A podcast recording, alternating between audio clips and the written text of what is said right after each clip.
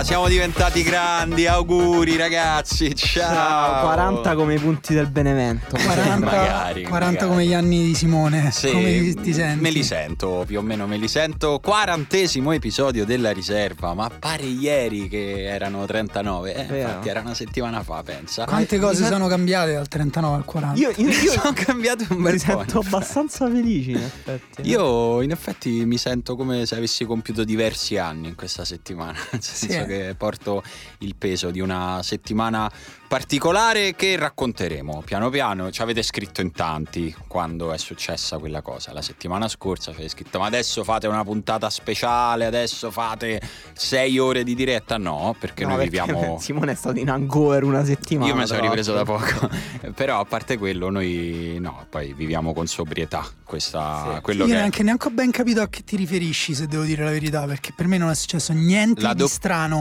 Doppietta di Diabate. dicevo. Ah, le tre doppiette di esatto, seguito da la terza di doppie- Diabate, sì. doppietta di Diabate, tutti sanno che è uno dei nostri giocatori feticcio. Anche questo non c'è niente di strano, Niente lo di segue dai tempi del Bordeaux, è un giocatore infatti. eccezionale con un grande istinto del gol. Ah no, infatti lo- è Comunque- stato solo una conferma, Tra però insomma l'abbiamo festeggiata come Tra l'altro in realtà abbiamo dedicato a Diabate il post per invitarvi a farci le domande questa settimana perché non l'abbiamo specificato in nessun punto, ma quello era un grande gol di Diabate col Bordeaux fatto di testa all'indietro. Sì, per dire, per dire che in realtà Diabate ha un curriculum calcistico forse migliore del- di come è stato presentato, cioè come un fenomeno da baraccone. No, è stato bravo il Benevento a prenderlo. Cioè, Sì. eh, non, non era per niente scontato che una squadra praticamente già retrocessa come il Benevento a, a dicembre, a gennaio, riuscisse a prendere tra gli altri anche un giocatore Sì, che la- si sta rivelando forse più interessante di quanto sperasse il Benevento. In però, prestito dalla Turchia. sì, Sì, sì, sì. Però eh, diciamo c'era finito dopo una carriera in Francia invece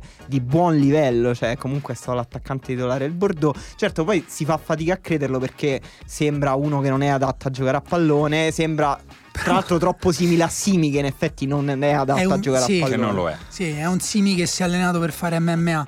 Però la cosa interessante è che in Italia noi appunto lo vediamo, secondo me c'è del razzismo qui, lo vediamo e, e- e ridiamo. In Francia è sempre è stato preso sul serio, cioè normalmente. Sì, perché- anche se lui dice che in Francia lo chiamavano il mostro. No, non solo quello, ma è sempre stato... non so. Perché In tu realtà- ci vedi del razzismo dietro questa cosa? No, però una No, caratterizzazione forte. Ecco. Però lui è sempre stato così, anche quando era al massimo della forma e è stato adorato Sì, dai sì, tifosi sì, del sì. Bordeaux. Il Lui prima era stato adorato anche dai tifosi dell'Aiaccio, ancora stato in, press- in prestito. Stavo per dire ancora stato in pressing. Vabbè, anche. iniziò a perdere la funzionalità del vocabolario. E però lo sai come lo chiamavano i tifosi dell'Aiaccio? No. Lo Jan Koller Debbano. Questo è razzista, a tutti gli effetti no, razzista. No, no, Però Tutti i soprannomi col colore. super raffinato perché Sì, tra l'altro ha preso un potenziale poliziotto della Gestapo, cioè Ian Coller. Sì, infatti è strana Dai, cioè, questo è Casa Pound che ha studiato comunque. È un razzismo Esatto, di livello. un po' quello. Casamondo ha studiato comunque. Sì, tra l'altro. Comunque, Comunque, comunque, il, Diabate doppietta arrivata nel 2-2 che forse condanna definitivamente il Benevento. Ah, basta, ogni settimana stiamo a dire che sto risultato condanna. Io ci, cre- definitivamente. ci credo ancora. Finché la Comunque, matematica non eh, ci condanna, noi ci crediamo. No, E tra no, l'altro vorrei che ci fosse invece qualche scappatoia legale per farli restare comunque in Serie A. Eh, in ogni caso. Sai che io prima ne stavamo parlando, eh, prima di entrare in registrazione, dicevamo, vabbè, se magari una squadra ha fatto un illecito, qualcosa, ma il punto è che questi sono ultimi, quindi tre squadre devono aver fatto qualcosa di male. difficile. Inizia a essere Però ecco. Beh, forse la- se Buffon la- non la smette di Se Buffon non la smette una può intanto succedere qualcosa di molto grosso. La notizia forse di classifica di questa partita in realtà è che il Sassuolo non ha vinto, quindi rimane abbastanza inguagliato per la felicità di Daniele che si augura la retrocessione del Sassuolo No, oggi- con Politano che fa 40 gol in Serie B. No, poi i anno. quattro tifosi del Sassuolo ce l'hanno con me, non sì, dire poi si così. arrabbiano, dai. E diciamo Cioè, che erano abbiamo... tutti allo stadio ieri, tra l'altro. Oggi eh, i, abbiamo- tifosi- i quattro tifosi del Sassuolo, eh, Si erano gremiti. anche gli Ce amici. n'era uno per lato, praticamente. Esatto, sì, perché poi non vogliono troppo no, no, no, rumore vicino. no, gli dà fastidio. Guardiamo la classifica oggi in realtà e ci diciamo, ma voi chi vorreste? Perché comunque la situazione in basso è, È una molto roba, eh. interessante, sì, e tra l'altro la settimana, cioè no, nel turno infrasettimanale c'è già ci sono degli scontri importanti, tipo appunto Chievo Spal e appunto il Chievo in questo momento ha due punti in più della Spal che ha un punto in più sul Crotone virtualmente retrocesso. Sì. Quindi da lì in poi è veramente tutto in gioco.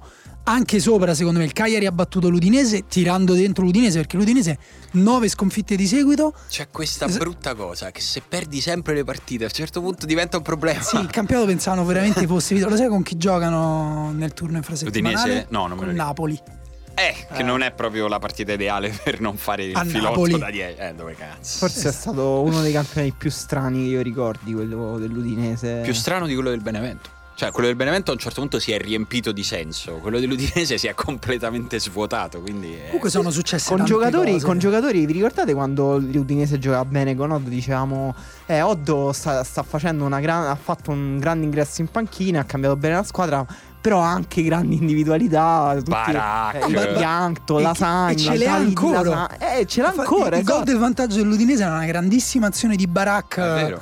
Eh, eccezionale e tra l'altro l'Udinese in quel momento aveva il passo da Champions League io mi ricordo addirittura Sì, questo sì, e si sì. diceva se continuasse così Le tabelline. La proiezione, proiezione europea. Sì. E Esatto. invece E celebriamo anche l'ottavo gol su nove eh, di- segnati di testa da Pavoletti. Sì, che ha ra- segnato- raso terra. Esatto, che pur di segnare di testa e alimentare questa statistica surreale si è gettato a Secondo pesce me- sulla palla. Sì, Dentro- de- descriviamolo per chi non l'ha visto, c'ha il palo di Verdi e la palla che rimbalza veramente a mezzo metro da terra vicino alla riga. non di Verdi. Lì ci puoi andare o Il palo, scusa, di Barella. ci puoi andare o in scivolata oppure tuffandoti a pesce di testa. A lui gli viene naturale andarci con la Sì. testa. Secondo me, entro la fine del campionato tirerà un rigore di testa a Chievo- balzare, tra l'altro no, Non vabbè, no, non mi ricordavo no. può fare. Chievo-Torino è finita 0-0, una partita in cui ci sono stati dei morti per noia, credo. Credo di sì. Eh, credo la, di sì. la notizia di questa partita è che prima della partita è stato avvistato un, ehm, un osservatore, un assistente di, di Mazzarri vero. spiare gli allenamenti del Chievo come si faceva negli anni Ottanta da una collina fra i cespugli con un binocolo mimetizzato con una tuta mimetica. Nessuno gli ha detto Davvero un drone. esatto, Oronzo Canà, cioè No, nell'epoca in cui guardi tutte le partite sono disponibili su un archivio virtuale. Eh, Mazzarri manda ancora gli assistenti in mimetica. Sì, che tra l'altro io spero che sia stato allontanato dal suo lavoro perché una cosa doveva vedere, cioè che Maran si stava mettendo a 5 o a 3, insomma, in difesa, come mi pare, e il Torino però non mi pare che abbia avuto questo scatto per colpire il Chievo per come si era Torino disposto. puntava allo 0-0, Ah, aveva molta paura di punto, perderla questa dici. partita.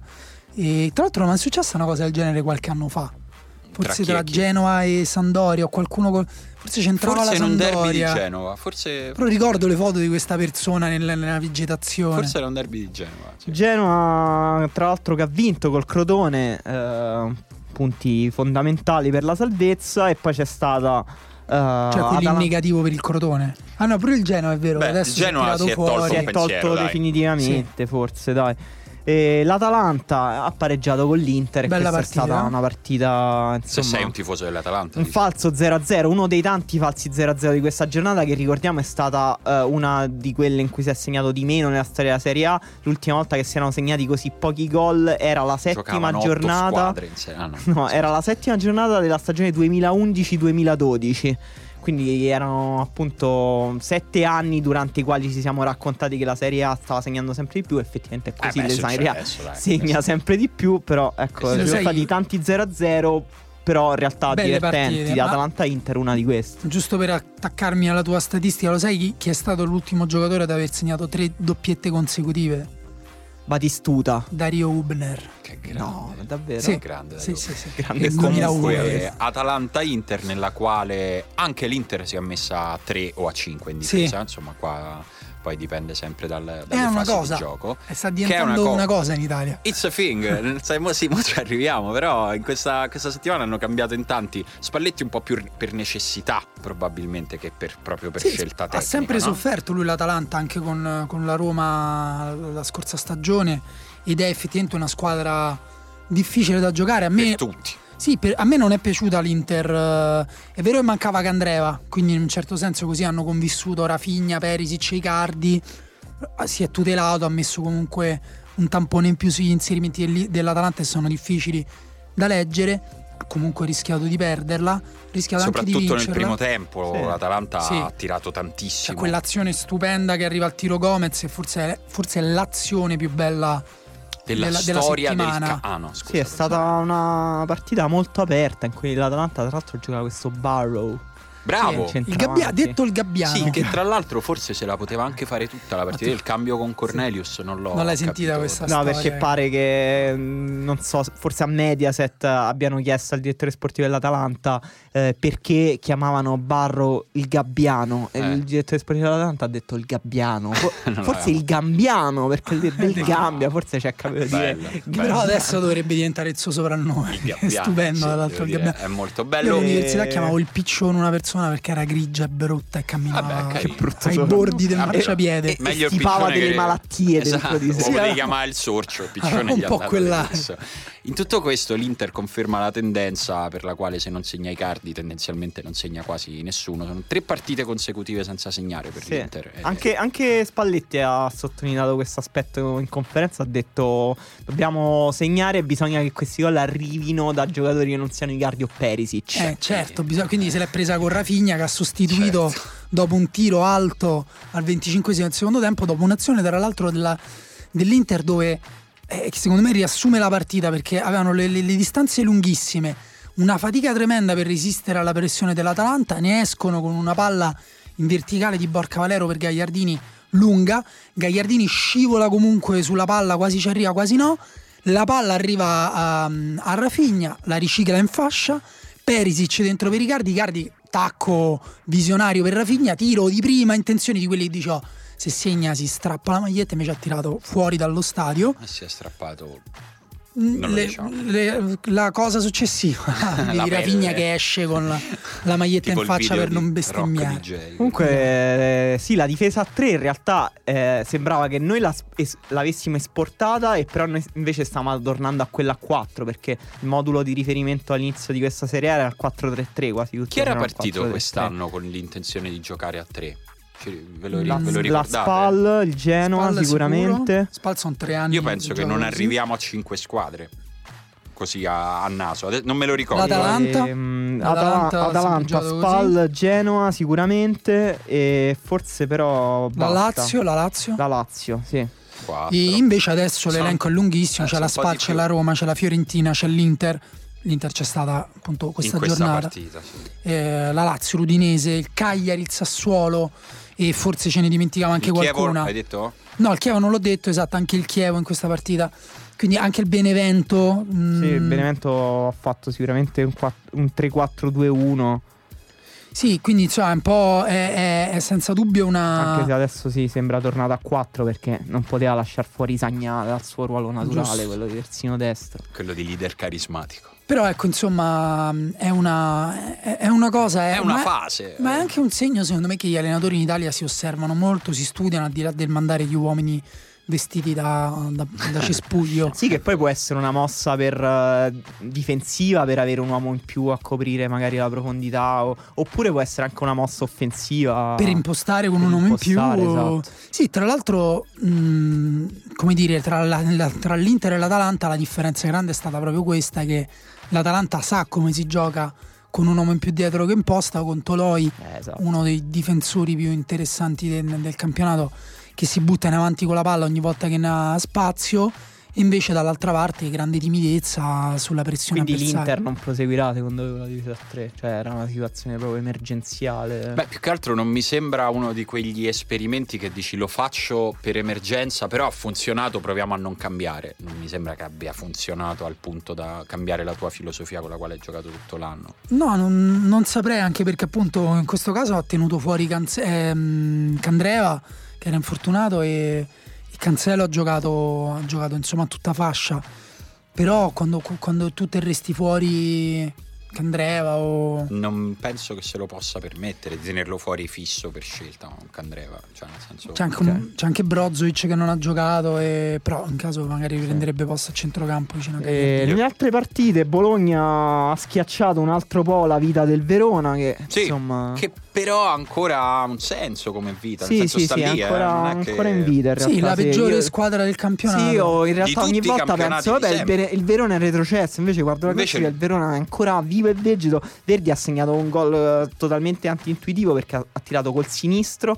eh, da destra però sul palo del portiere. Sì. Ehm, poi Fiorentina Spalla, un altro 0-0 molto bello con Sì. grandi parate di Meret, mi pare. Sì, appunto abbiamo la- è, è un po' anche la giornata della parata di Donnarumma, poi ne parliamo, ma Meret ha fatto almeno due interventi decisivi, la spalla avrebbe perso, uno su Chiesa e l'altro su mm, Biraghi, E, mm, ma eh, tutta la Fiorentina come dire, ha attaccato, ha, avuto- ha creato tante tante occasioni, Sì, anche, non- anche proprio mh, al di là appunto di, di- di Simeone, di Chiesa, sono arrivati al tiro tutti insieme, ha fatto una grande partita anche da Boa. A me la Fiorentina è una squadra che piace proprio tanto Sì, quest'anno. eh, Io so. non vorrei ripetermi, però Saponara davvero secondo L'ha me cambiata. ha aggiunto Vero, una vero, qualità sulla tre quarti che la Fiorentina non aveva, ha fatto un paio di giocate anche ieri Verissimo, di fatto- altissimo livello. ti riferisci a quel cambio di campo che poi Cambio- Chiesa mette Sì, giù. Quella e- è una grande azione, fa un cambio di campo di 60 metri, credo. Chiesa fa un primo controllo pazzesco, poi sembra aver perso la palla, invece riaccelera all'ultimo con quella capacità elastica che sembra avere solo lui. No, poi Simeone si mangia un po' il gol, la palla arriva a Biraghi, però poi fa anche una grande giocata con un controllo orientato con cui si gira sulla tre quarti e dà in verticale di sinistro la palla a Simeone. Sì, Viene un po' No, sporcato. io infatti non, non definirei in nessun modo una battuta d'arresto questa della Fiorentina perché era una partita che avrebbe potuto vincere, avrebbe potuto serenamente allungare la sua striscia di vittorie e poi perché arriva contro una squadra che sta diventando brava a far pareggiare anche le squadre che potrebbero vincere. La Spal eh, a un certo punto ha capito che non ti salvi necessariamente a botte di tre punti e adesso è al Sì, quinto grande pareggio cuore, adesso quinto pareggio consecutivo e prima di queste 5 ne aveva vinte due. Quindi siamo Sì, a settimo- 11 punti nelle, se- nelle ultime 7 partite. Sette risultati utili. 7 risultati utili consecutivi. È una squadra che evidentemente a un certo punto ha trovato la sua dimensione, la sua taratura. Eh, io È devo stato dire. un cambio di, di mentalità, secondo Sì, me. sì, esatto. Semplice l'ha anche sottolineato dopo una, appunto, l'ultima vittoria. Che loro giocano così da tre anni. Perché hanno- non mi ricordo chi l'aveva intervistato. Gli aveva detto: tipo, Ah, ma si può dire che questa spalla ha finalmente trovato il modo, il suo Vabbè, modo di anche- Eh giocare. sì, nel 2015. Ma anche il fisiologico assorbimento degli- dell'impatto con la Serie A, Sì. insomma, che tutte le squadre scontano. Però va detto pure che eh, paradossalmente questi sette risultati uti- utili consecutivi con comunque la spalla un punto solo so- sopra il crotone ti dimostrano che tutto sommato effettivamente il pareggio non vale quanto una vittoria Mm.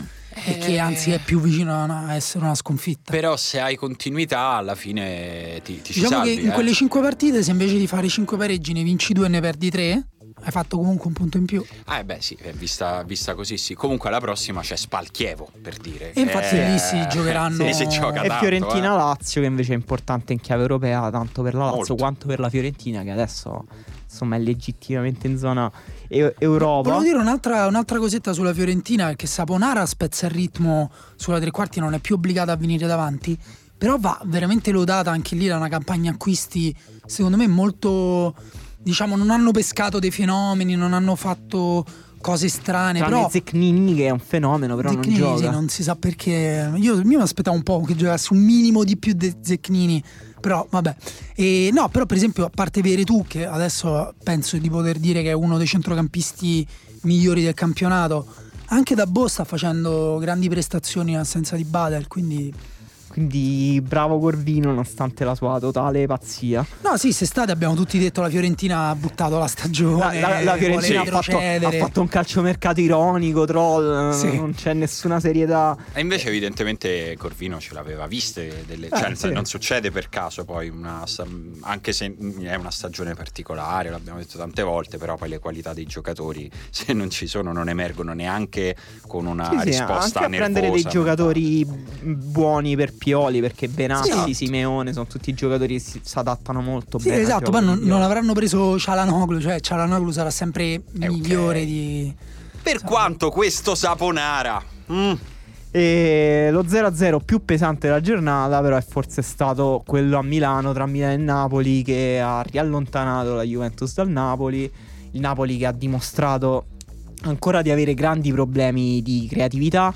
Eh, di non essere eh, di non aver superato quel maledetto infortunio di Gulam che Eh, ha no. progressivamente inaridito il gioco del Napoli perché ha costretto poi le individualità a prendersi sempre più responsabilità e però ad avere meno controllo sulle partite, ad, ave- ad essere meno uh, meno incisivi a livello offensivo, meno brillanti, perché l'abbiamo sempre detto, il Napoli ha bisogno di essere anche brillante per uh, giocare bene. C'è stato un periodo dell'anno in cui poi le individualità riuscivano a sopperire questa manca- mancanza di, brillan- di brillantezza. Primo adesso... fra tutti Mertens, no? Magari nel momento in cui... Insigne. Sì, anche Insigne, però insomma adesso Mertens sta un po' mancando. Sì, ma io Eh. infatti in realtà mi chiedevo questo, cioè se la- il fatto che Mertens stia uscendo sempre di più dal gioco eh, e non è da adesso, anche secondo me sono 3-4 mesi che Mertens ha meno influenza nel gioco del Napoli, è la causa, eh, cioè è causato da, invece dalla maggiore influenza che ha Insigne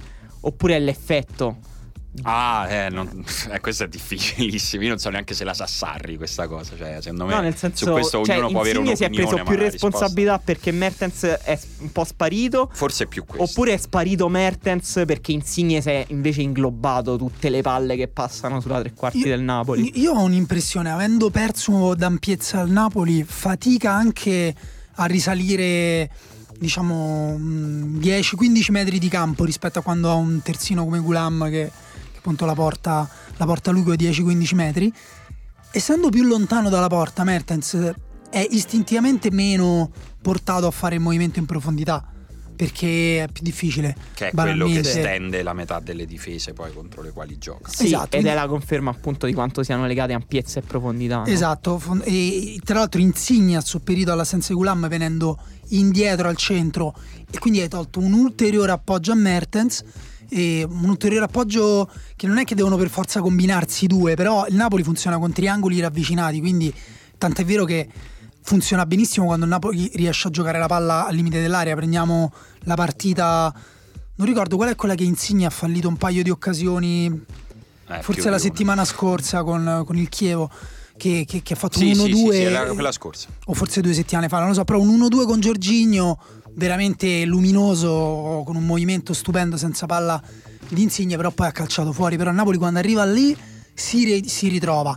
È più difficile arrivarci, il Milan secondo me ha fatto anche una buona partita. eh. Esatto, secondo me ehm, non bisogna mai perdere d'occhio il fatto che c'è un'altra squadra in campo anche quando ce n'è una molto forte che spesso nelle valutazioni si tende a sottovalutare. Eh, in realtà la prima valutazione, secondo me ancora prima di arrivare al Milan, è il fatto che al Napoli ieri non mancava solo Gulam, mancava pure il vice di Gulam. Sì. E questo ti porta Isai dall'altra Sì, Isai parte e Maggio. e ti porta Maggio a fare il titolare. E qua Sì. non è che non è la stessa cosa, è proprio un altro campo di gioco. Sì. È, insomma, Un'altra epoca, sembra una generazione è precedente veramente-. È veramente un'altra cosa. Quindi, eh, se ragioniamo su tutti i meccanismi che abbiamo detto fino adesso, che ti saltano se te ne manca uno, eh, adesso te ne mancavano due. Sì. Perché poi Mario Rui, senza il talento e senza la capacità di spinta e di visione di Gulam, però comunque era entrato nel sistema Sì, un po' faticosamente, no? meccanismi consolidati. E qua riparti quasi da zero perché Isai è bravo dalla parte sua, poi qua ti porta a casa la partita, però sì, sì, anche la possibilità cosa. di eh, duettare, sul- Eh. nel- di associarsi con un giocatore a piede naturale a sinistra. Sì, tra l'altro ha sofferto anche in fase difensiva Isai. Eh, sì. Eh, e poi il Milan ha rischiato questo- proprio da, da quel lato ha rischiato di fare almeno un paio di gol. C'è stata una palla che Albiol ha tolto di testa a Kalinic. Proprio Sì, comu- Grande comunque la- fortuna. veramente l'uscita palla da dietro del Milan, secondo me, è una delle cose più sorprendenti di questa seconda metà di stagione, diciamo. Sì, E anche il miglioramento con i piedi di Donnarumma. Donnarumma, insomma, di cui magari vale la pena parlare. Sì, no, volevo aggiungere sull'uscita palla che è vero ed è vero a maggior ragione, secondo me dà merito a maggior ragione a Gattuso il fatto che venga confermato quando mancano i due giocatori titolari centrali di difesa, tutti e due con un piede più, Sì, che, sì. più che buono come Bonucci e Romagnoli. Se il meccanismo riesce in una certa misura a prescindere dagli interpreti vuol dire che c'è un lavoro eh, serio da parte dell'allenatore su questi meccanismi, no? Sì, sì, ri- ri- riesce ogni tanto, eh, nel senso Sì, non è che Però se si vede, Napoli, se si intravede anche contro il Napoli, Sì, sì. vuol dire che comunque tu stai lavorando su tutto il gruppo e questo conferma anche un'altra delle abilità di Gattuso, che è quella di evidentemente di far sentire tutti quanti parte del progetto, altrimenti metti le due riserve contro il Napoli, il gol lo prendi. Sì. Eh, su questo Zapata secondo me è un giocatore leggermente superiore a quello che si dice sono di solito, d'accordo, cioè se ne parla veramente troppo male, vabbè, ma se guard- non so se avete sentito i fischi quando è uscito Kalinic, anche lì totalmente ingenerosi. Sì, giocatore che fra l'altro ha appena segnato domenica scorsa. Già in generale io capisco poco i fischi, però è uno pure che sta appena. No, ma poi in generale non, proprio, cioè, i giocatori hanno, ci sono vari, vari valori. Comunque parlavamo di Donnarumma, io penso che Simone possa dirci finalmente se Donnarumma vale 100 milioni o no. È una truffa o è un fenomeno, Simone? Rispondi in maniera secca. ah, che bello, voi. questo è proprio il modo in cui mi piace parlare di calcio, ragazzi. Grazie per avermela messa. Lo stiamo twittando no, dall'account della riserva. Vi faccio una controdomanda: è più miracolo di Donnarumma o più gol sbagliato di Milik? Eh no, è tutte e due. Eh, la, no, la, rispondi. Guarda, l'ha scritto Francesco Lisanti oggi nelle, nel pezzo sulle giocate. Dammi la percentuale. La percentuale gol sbagliato, la percentuale miracolo. 30 e 70. Questa base mi fa, mi fa volare. 30 e 70. 30 gol sbagliato, 70 miracolo. No, al contrario. 30 miracolo, Perché 70 se Milik eh, fa bene il controllo orientato è gol al 100%. Secondo Manuele? me le percentuali invertite ma perché è vero che poteva fare, cioè da, quando sbagli da così vicino alla porta è un tuo errore e, e Milik aveva mille soluzioni diverse per poter segnare, però è vero che uh, aveva leggermente sbagliato il controllo, ah, però quello... poi è stato velocissimo a tirare e aveva tirato forte. Molto precisamente, sì sì, no ma aspetta, infatti è, è, la parata resta eccezionale e soprattutto resta iconica, nel senso quella è la parata di Donnarumma che il giorno in cui qualche squadra più grande del Milan ha messo il Cenesia, perché nessuna che io sappia ha vinto tutte le coppe che hanno vinto loro. Forse Real Madrid lo acquisterà. Ma guarda, boh, non lo so, non no. dovremmo contare. Però, Vabbè, insomma, poi contiamo. Ce ne sono veramente poche più grandi di quella grandissima squadra che è il Milan. E...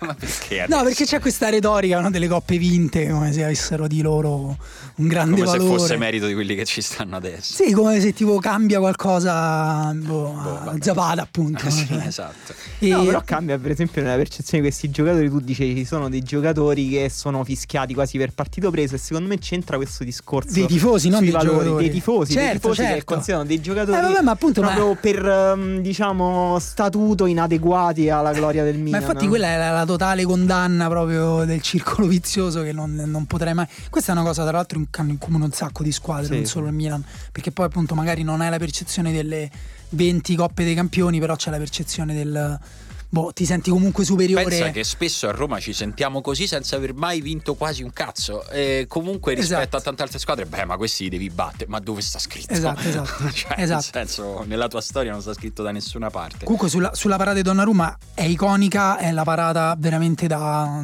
da mostrare quando qualcuno spenderà soldi su di lui. Mette in mostra grande, la sua più grande qualità, che sono i riflessi. Sì.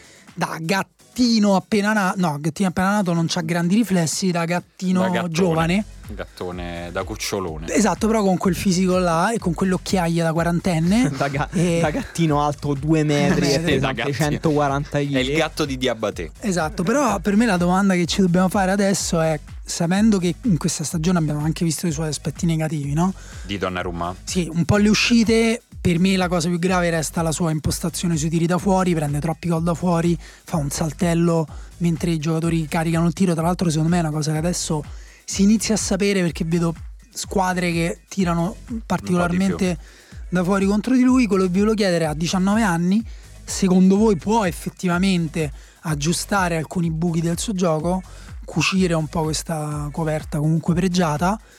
Oppure è così, e no. quindi... secondo, me, secondo me lui può migliorare molto, nel senso che nelle prestazioni di quest'anno di Donnarumma e nei buchi nelle prestazioni che ha avuto quest'anno Uh, noi ormai diamo per scontato che sia normale che Donnarumma giochi bene quest'anno, ma Donnarumma quest'anno è partito e c'è stato anche un richiamo nel mercato di gennaio con tutte le condizioni per fallire completamente una stagione e alcuni di quegli errori sono errori che secondo me attengono tanto alla parte psicologica quanto a quella tecnica. Cioè, Dice? sicuramente, secondo me sì. Secondo me c'è una base tecnica che deve migliorare, questa che hai detto tu sui tiri da fuori. Sulle uscite, già secondo me siamo eh, in un territorio un po' di, di, di, passaggio fra la tecnica e la Quelle sicurezza. Si possono migliorare. Secondo Però me... a me te, mentalmente sembra un mostro totale. Cioè, no, mi è sembrato. Secondo me c'è un pezzo di Alfredo Giacobbe sull'ultimo uomo che ha preso un po' le statistiche di Donnarumma per insomma verificare questa sensazione comune che abbiamo che Donnarumma abbia giocato una stagione negativa e lui ha notato che eh, a fronte di errori importanti, vistosi e poi pesanti proprio nella valutazione oggettiva di un Sì. portiere perché poi ti pesano punti. In realtà Donnarumma ha avuto un rendimento anzi quasi superiore rispetto alle altre stagioni eh, sulle uscite, i tiri respinti e sono d'accordo poi con l'idea di Simone sia che, che c'è un fattore psicologico e sia, cioè soprattutto in quegli errori e che i por- cioè, quelle lacune tecniche giustissime sul tiro da fuori, anche il gol preso da, mm, da Nainggolan l'anno scorso, ad esempio, eh, il gol con l'Arsenal preso quest'anno. L'Europa Under 21. se Sì, sì, sì, Sì, sì, stati ci sono diversi, tantissimi diversi. esempi, siano assolutamente migliorabili. A me vengono in mente gli esempi dei portieri della Roma, sia Scesni che Allison. Allison l'abbiamo visto poco, ma sicuramente Scesni non era così forte prima che arrivasse alla Roma e alla Roma si dice ci sia un grandissimo preparatore dei portieri. Marco e Saporani. i, i- i miglioramenti di Scesni sono stati proprio chiarissimi. Sì, secondo me dipende molto da- dalle mani nelle quali capiterà, capiterà Donnarumma, però mm, no- non ho molti dubbi sul fatto che lui possa migliorare sensibilmente. È, è vero che la scuola dei portieri italiani è, è la migliore, soprattutto quelle dei- della federazione. Anche il Genoa ha un grande preparatore, quello di Perin. Però, mh, no, mi- mh, la cosa che dite, che dice te, che, che- che appunto le, sta- le sue statistiche sono migliorate, mi sembra che vada anche un po' contro la mia tesi, cioè che lui mentalmente in realtà non abbia eh, sofferto minimamente la situazione e effettivamente la situazione per me non è una situazione che ti fa soffrire un po', è una situazione che ti manda in mille pezzi. Si può distruggere. Se non, Sì. e lui non ricordo bene come reagì quando gli tirarono i soldi in campo proprio durante Mm, l'europeo. Non ci furono reazioni visibili, però non può non impattare sulla testa di un ragazzo quella cosa. Cioè, Però, nel sì, non- Però mi sembra che, che forse l'aspetto psicologico, no, ma io questa cosa la dico in positivo. Eh? Sì, non ho Cioè, capito dico, quello che dici. L'aspetto psicologico forse è la cosa che lo può anche veramente mandare avanti e, pro- e migliorare e anche fare altri salti perché magari si renderà conto di dover fare Sì, no, quello che dico di io è che se quest'anno hai retto così abbastanza bene dal punto di vista psicologico, in un ambiente che ti coccola, in un ambiente dove tutti puntano più, su di più te. tranquillo, magari in un ambiente Sì, dove più- non più tranquillo. rompono meno le palle. Eh, infatti io al posto suo non andrei a Madrid per, dirne, per dirne una, perché lì invece te le rompono e come le palle. Però è uno che può veramente crescere tanto. Donnarumma, che comunque, fra l'altro, non so se avete visto, l'avete visto il video? Quale? Eh, Lui ha fatto un video privato Ah sì, in cui parla con il suo parla con, sì. suo, con suo zio, gli dice zio mi Gli dispiace, avranno rotto le volevo, palle pure per volevo quello. levare la mano e poi diceva fa mocca così. Eh. Ovviamente qualcuno con una grandissima sensibilità, veramente con una pattumiera al posto del cuore, ha diffuso questo video privato e quindi adesso tutti i tifosi del Napoli ovviamente ce l'hanno con Donnarumma che ha fatto semplicemente il suo lavoro e stava prendendo in giro lo zio. Sì, vabbè, ma appunto non vale neanche la pena parlarne, però perché è stata importante, cioè nel senso del hai fatto bene a citarla ed è una dimostrazione della grande pressione che c'ha uno. Eh, sì. Ma ti ricordi quando gli hanno tirato gli hanno rigirato contro i tweet che aveva fatto a 13 anni? Eh sì. A 13 Lì c'è anni. violenza su un minore. Ragazzi, io mi vergogno Sì. di quelli che ho scritto a 23. Quello dovrebbe essere un crimine, ha ragione Emanuele. Però perché quella parata è stata fondamentale? Perché dall'altra parte c'è una squadra che invece ha fatto entrare un videogioco Sì. Buggato Di Sì. nome Douglas Costa? di nome Douglas Costa. Secondo me, secondo me la Juventus Eccolo, questo è il suono che fa Douglas Costa non è, quando non si è accende. detto che la Juventus eh, insomma sarebbe stata così vicina a vincere lo scudetto senza Douglas Costa. Cioè, è se- stato il singolo fattore secondo me più determinante di questa stagione della Juve. Più di Dybala in- nei Sì. momenti di Dybala? Sì. Dici perché lui è stato, lo è stato con più continuità? No, perché ha svoltato più partite. Mm. Cioè, ricordo anche la partita, quella forse più importante eh, della stagione della Juventus in campionato, cioè quella al San Paolo contro il Napoli. La Costa faceva Sì. una partita incredibile. È vero. È Sì, vero. però è vero pure che la Juventus e la gestione di Allegri è, è forte proprio in questo perché tutti i giocatori sono, sono stati decisivi.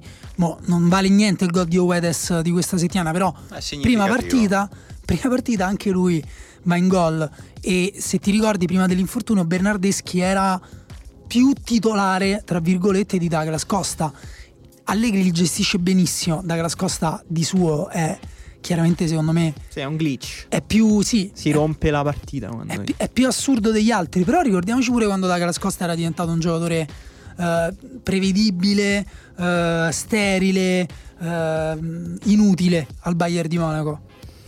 Sì, no, è vero, eh, che sembrava non poter uh, giocare a un certo livello e secondo me è vero che Allegri ha questa gestione in cui poi lo mette a partita in corso ed è ancora più evidente, no?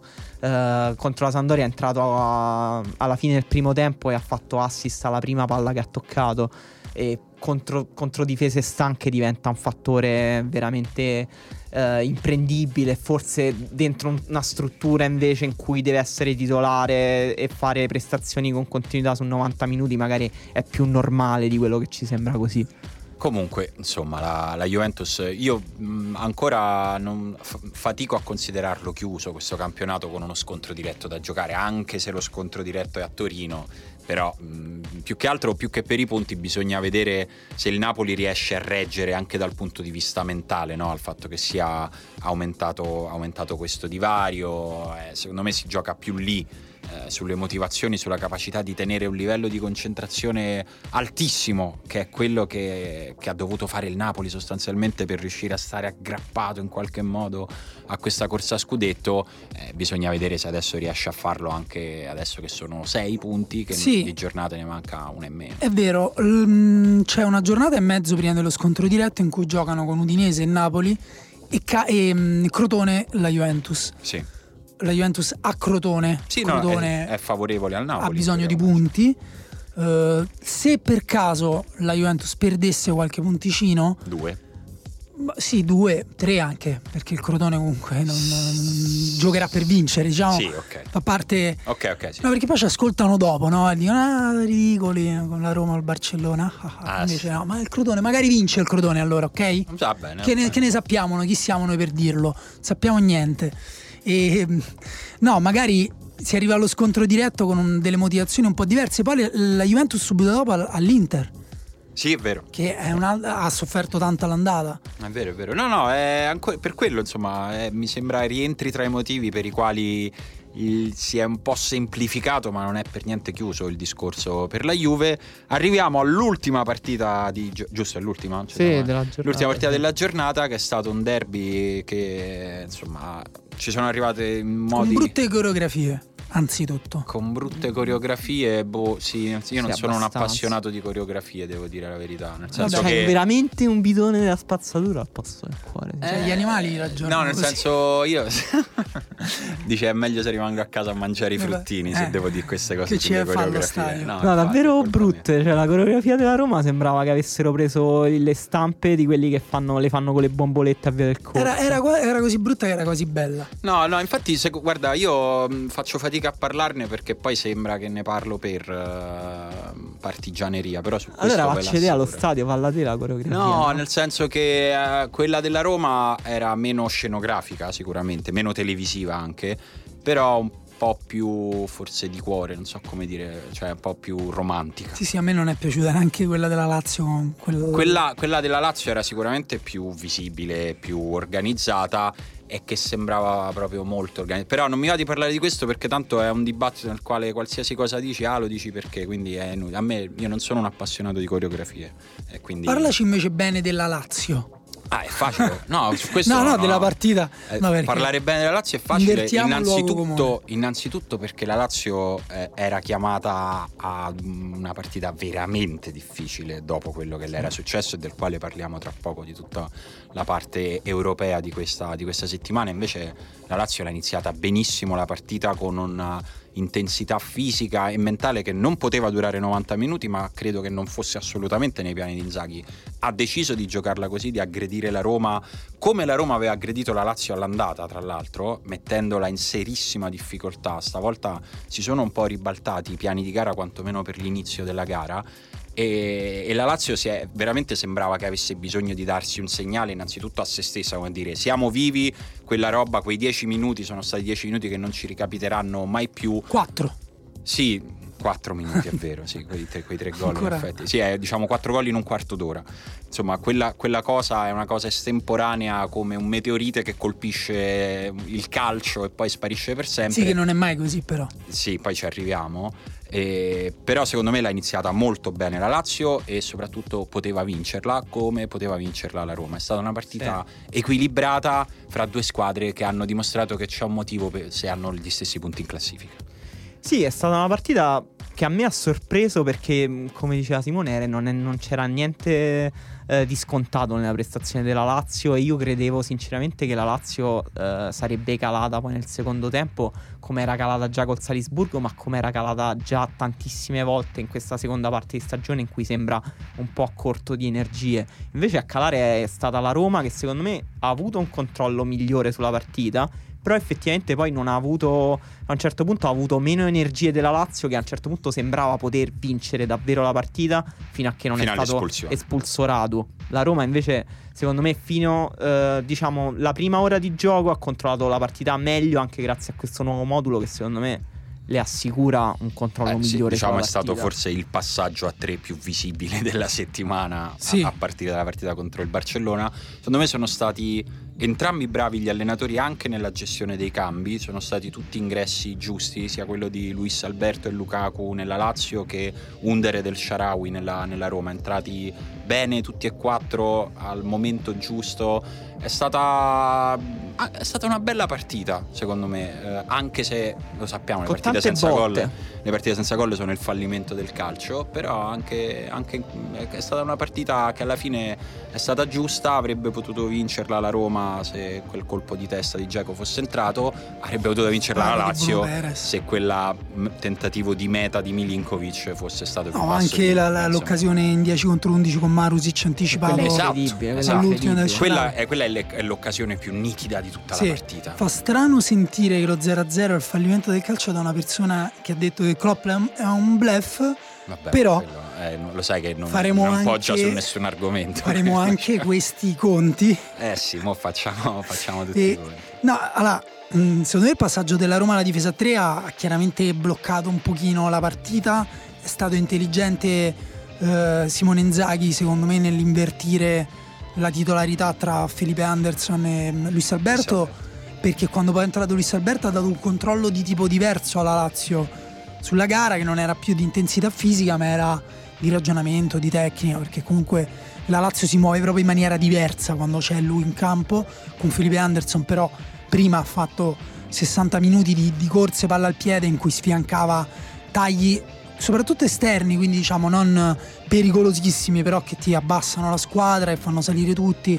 Che poi quando la Roma recupera la palla era lontanissima dalla porta della Lazio, sembrava veramente dall'altra parte del mondo Era e non aveva di Olli e Benji. Esatto, e non aveva giocatori di corsa, Sharawi in panchina, Under in panchina, eh, Schick e Geco secondo me hanno fatto entrambi una bella partita perché questo eh, modulo della Roma funziona molto bene sulle seconde palle e sui duelli aerei, ehm, però appunto poi quando la porta è così lontana è tutto più complicato. Avete detto bene delle occasioni fallite, del palo di Bruno Perez, Marusic, eccetera, eccetera, però secondo me cioè, l'aspetto mentale ha anche un po' prevalso, cioè se la Roma secondo me è partita con l'idea comunque l'importante è non perdere Sì. perché la classifica è quella loro- per loro è la partita della vita per la Roma non era No. la partita della vita giustamente Eh, tra l'altro anche la Roma inizia a essere un po' stanca dei giocatori tipo Nengolan Nangolan è ieri era molto stanco, mentre invece Strottman è in risalita. è in risalita, però pure Strottman non è che è infinito, quindi Certo. sarebbe il caso di gestirlo. Adesso vediamo chi farà giocare contro il Genoa di Francesco, però ecco anche la Roma deve, ah, deve cambiare un po' assetto secondo me in questa fase di campionato e di Francesco Che dovrà... assetto mentale. Assetto mentale, sì, ma anche di Francesco di gestione, perché ok, benissimo questa è la squadra, vanno trovati nuovi meccanismi, perché la Roma eh, anche contro la Lazio non ha, mh, non ha sfruttato appieno le possibilità di questo modulo, mentre la Lazio ha, una, ha- ha il modo in cui la Lazio risale il campo eh, e attacca soprattutto il lato debole, se, la- se i giocatori della Roma riguardano la partita possono veramente imparare tanto. È vero, però ragazzi... Incideranno, se ho detto che la Roma può imparare dalla Lazio in un Ma derby, no, però... ma è giusto, eh, è assolutamente giusto. Io sono un po' stanco di parlare di competizioni minori, ragazzi, se possiamo parlare della Champions League perché, cioè, nel senso bello il campionato, però dai. Sì, è vero.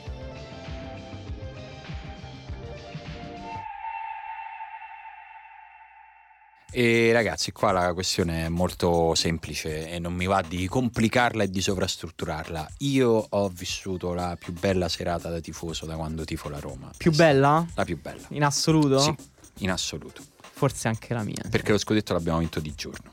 Quindi posso- riesco a distinguere. Questa è stata la. Però forse fosse stata di notte anche lo scudetto avrei comunque dei dubbi perché lì c'era ovviamente il traguardo finale ma a parte che non capivo un cazzo cioè, ma poi si sapeva che lo vincevamo lì qui è totalmente Questa, inaspettato. esatto, esatto, qua c'è la differenza del- del- dell'impresa totalmente, Sì, è totalmente una cosa- inaspettata e antistorica rispetto a quello che fa la Roma di solito nelle coppe europee. Sì, anche una cosa generazionale, magari allo scudetto ci arriviamo tutti con una storia passata dei tifosi, anche piccola volendo, mentre per arrivare a questo abbiamo accumulato una quantità di dolore e di delusione che poi è esploso dopo, dopo questa soddisfazione che, che è sembrata davvero una partita in cui il karma ha restituito delle cose alla Roma perché è andato tutto per il verso giusto, è stata una sceneggiatura perfetta con i due gol segnati dai due giocatori che hanno fatto autogol, l'esultanza di Manolas. eh, Io voglio essere sincero fino alla fine, così come prima della... eh, cioè dopo, quando abbiamo registrato la scorsa puntata, dicevamo la Roma ha il 10% e il Barcellona il 90% di probabilità di passare. eravamo stati e già eravamo generosi stati larghi con la Roma, anche se avevamo raccontato no, quante contraddizioni c'erano in quel 4-1, però poi 4-1 era e quindi eh, da lì dovevi partire. Anche durante la partita io sull'1-0 ho pensato solo farà ancora più male. Non ho pensato ce la facciamo. E dico Sì, la sì, verità. sì, ma io ancora- E in questo forse c'è tutto quello Anche che ci sul portiamo. 3-0 io stavo pensando solo a come, avrei dovu- come sarei dovuto scendere a patti con la realtà che ci, fa- ci avrebbero fatto l'1-3 Sì, a io- quel punto. io ero con Emanuele ti posso dire che non ha respirato gli ultimi minuti era sicuro su quel tiro di Dembélé è trasfigurato Sì, no, ma lì già, insomma, devo dire, il tempo dei gol è stato perfetto, no? Perché c'è stato quello di Geco che a me ha dato una soddisfazione e veramente eh, c- siamo così deviati mentalmente che mi bastava in quel momento. Ho detto almeno tutta questa gente ci ha avuto una gioia e ci ha avuto un momento nel quale ci ha un po' creduto. Sì, perché sì, io sì. ho veramente il cuore a pezzi per le 70.000 persone che c'erano all'Olimpico, che è stato uno stadio bellissimo e ovviamente non c'è la controprova, ma secondo me con uno stadio normale la Roma non l'avrebbe fatto quel risultato. L'hanno detto anche i giocatori dopo. Eh, è una cosa, è difficile di- dirlo, è come quando muore uno davvero bravo e dici, ah vabbè però lo dicono sempre, questa cosa dello stadio si dice sempre, però stavolta era vero, stavolta è stato proprio visibile, si è sentito profondamente, Eh, quindi il primo gol tempo perfetto di Geco, Eh, il secondo anche arriva nel momento giusto secondo me. Forse addirittura un po' tardi perché la Roma aveva militato di Secondo fare me il un- secondo a fine primo tempo Sì, quel però... colpo di testa di chic Però io devo dire, il secondo è quello che mi sono vissuto meglio, è quello al quale ho esultato di più, che mi ha dato più liberazione. Eh Perché vabbè perché quello una volta che hai fatto il secondo hai totalmente riaperto la partita Sì, cioè sì, lì basta un quasi gol qualsiasi- inesorabile che, mm, che segnassimo il terzo anche perché il Barcellona era in quella condizione mentale di soffocamento che era anche una condizione tattica e tecnica perché da- letteralmente non riuscivano ad, apri- a- ad iniziare l'azione Sì. a fare due passaggi di fila Iniesta ha- ha fatto il più basso numero di passaggi in carriera in una partita Quel gol ha fatto entrare anche loro in quella condizione mentale dell'oddio, allora può succedere davvero, perché è tanto Sì. inaspettato Certo. per la Roma quanto per il Barcellona. Io vorrei uscire un attimo dai panni del tifoso per dire due cose, che ogni squadra ha un modo di raccontarsi la sua storia, il proprio, lo potete chiamare karma, carattere, destino, DNA. identità, il DNA, esatto.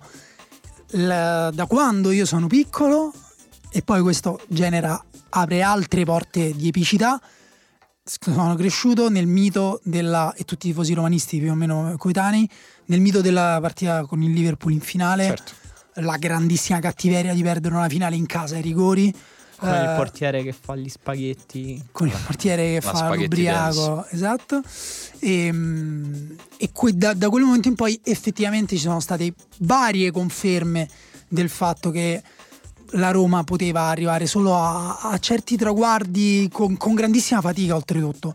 Perché è vero che lo scudetto eh, la Roma l'ha vinto molto bene l'anno dopo che l'ha vinto la Lazio, quindi anche con uno sforzo di mentalità, però poi sei la squadra che è arrivata di più seconda. Io credo che non Sì. ci siano dubbi sul fatto che i romanisti siano i tifosi più frustrati d'Italia, perché negli ultimi dieci anni sei quello che ci è andato più volte vicino Sì. senza mai vincere niente, neanche una Coppa Sì, questo è Italia. vero, però è un po' una mancanza di rispetto nei confronti di chi tifa magari una squadra.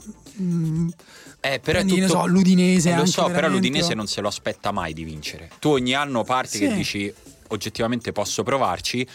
Per un po' ci credi pure e poi arrivi sempre lì. Secondo me il tifoso dell'Udinese negli ultimi dieci anni ha vissuto meglio del tifoso della Roma. Non lo so, non lo so. Cioè, nel senso. Che secondo me queste, queste, queste epiche, queste, narra- queste, narrazioni delle squadre. Eh, poi hanno effettivamente in qualche modo sottile, inafferrabile un, un, una reale, sì, eh, su... un reale peso in gioco. Cioè, secondo me il 4-1 che c'era stato all'andata aveva fatto valere quelle leggi.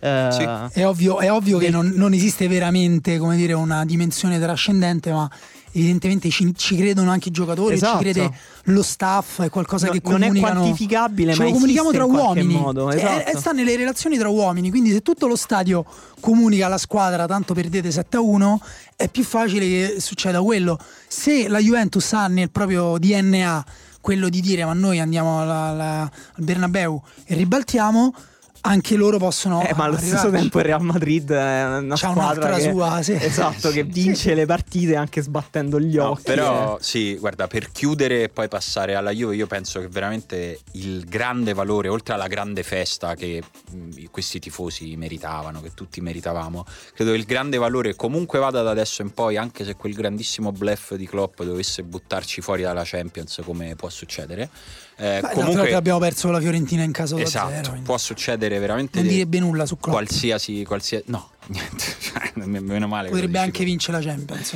Però eh, questa cosa che è successa è una cosa che resterà. Uh, sì, è... sì. Io ancora adesso ho talmente forte quella storia che una parte di me pensa che questa cosa non può finire bene. No, eh, ma infatti io non, dico, senso... non dico, che la cancella, no, dico che. Sto proprio un... cercando il modo in cui potrebbe quella cosa, cioè potrebbe succedere qualcosa di così grave che, allora, secondo che, me, che odieremo quella rimonta se, col Barcellona. No, no, secondo me è importante, distinguere, è importante distinguere che questa cosa può ancora finire molto male ma non per, non per, la tua storia, può finire molto male perché il Liverpool può farti una testa così tecnicamente anche se tu non avessi nessuna storia e se il Liverpool non avesse nessuna non storia. so, io so che la mia immaginazione si ferma fino a un certo punto e non avrei mai immaginato che la partita d'andata sarebbe finita con due autogol ridicoli eh, che ti facevano soffrire. So che no, il destino, se esiste, a volte è veramente può crudele. Può succedere di tutto e anche di particolarmente crudele, ma quella cosa che è successa è qualcosa che secondo me avrà un contrappeso importante nella, nella percezione che ha di se stessa la Roma da adesso e, sì. poi. E prima di, di, chiudere sulla Roma dobbiamo assolutamente dare i meriti a Di Francesco sì. per, eh, per una preparazione della gara eh, che poi ha permesso che l'improbabile diventasse probabile. Esatto, quanto era, quanto era complicato che la Roma eh, giocasse una partita eh, non buona con in Barcellona perché l'aveva già giocata buona l'andata, ma dominante al punto da poter pensare di fare tre gol in una partita senza, tra l'altro, subirne uno da una squadra che appunto ti ha fatto gol veramente sbattendo gli occhi. E senza una vera parata di Alisson. Sì, eh. non, no, Barce- Barcellona l'avevamo già detto all'andata, mm, malissimo, non era veramente in serata, mh, sì, nessuno, sì, okay. quasi nessuno. Però non aveva neanche un piano gara a cui affidarsi in quel momento no, esatto. di difficoltà mentale per rispondere a Di Francesco esatto. che invece ha dominato la battaglia Ma tattica con Valverde. Di Francesco ha detto di aver visto la partita con il Chelsea, ha preso una decisione veramente molto molto cazzuta sì. perché ha mali estremi, estremi rimedi. La difesa a 3, l'idea della difesa a 3 lui ha detto ho fatto una cosa molto coraggiosa, me l'avrebbero rinfacciato, invece è vero, è, vero, è verissimo. È vero. Ma è verissimo. li avevamo già e mi ci metto. Anche se secondo me queste cose devono essere la quotidianità di un allenatore. Okay. Sì, infatti, infatti, è per questo mi viene in mente una dichiarazione di Francesco dopo la partita che dice i ragazzi in questa competizione stanno tirando fuori qualcosa di diverso. A me viene da dire che pure lui però sta tirando fuori qualcosa eh, sì, di diverso perché la differenza tra un allenatore che è effettivamente sembrato rigido in campionato, che faceva i cambi ruolo per ruolo, Ma, magari meno di è... quello che si raccontava, Beh, però comunque, comunque molto rigido, sì, che sì. si è ostinato a cercare dei meccanismi con le catene laterali, tutto quello che ci siamo detti e poi in Champions League alla partita forse più da dentro o fuori cambia completamente e, e secondo me questo modulo è quello che permette alla Roma eh, di limitare tutti i propri difetti al massimo e di esaltare alcune sue caratteristiche. Sì, ma è un ruolo dove rischi di perderti qualcosa invece secondo me di quello che funziona nel 4-3. Lo, so, lo so che non siamo d'accordo, però secondo me rischi di perderti un po' della qualità di Perotti, per esempio, con,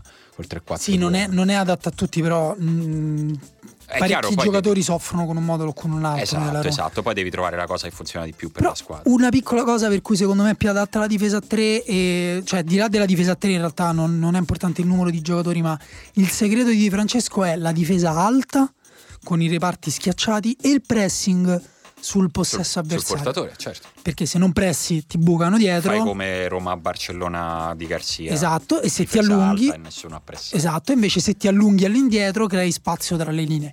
Il Liverpool è una squadra di cui possiamo dirlo subito, la Roma soffrirà l'intensità, avremo la settimana prossima per parlarne meglio, ma tutti soffrono l'intensità per 15 minuti, mezz'ora a partita, il Liverpool lo tengono squadre solo come il Liverpool e sono poche, però se la Roma fa in modo che la palla stia il più possibile vicino a Geco, Geco vince i duelli, si alza, allontana comunque Mané, Salah e Firmino dalla porta e li costringe a giocare ogni volta.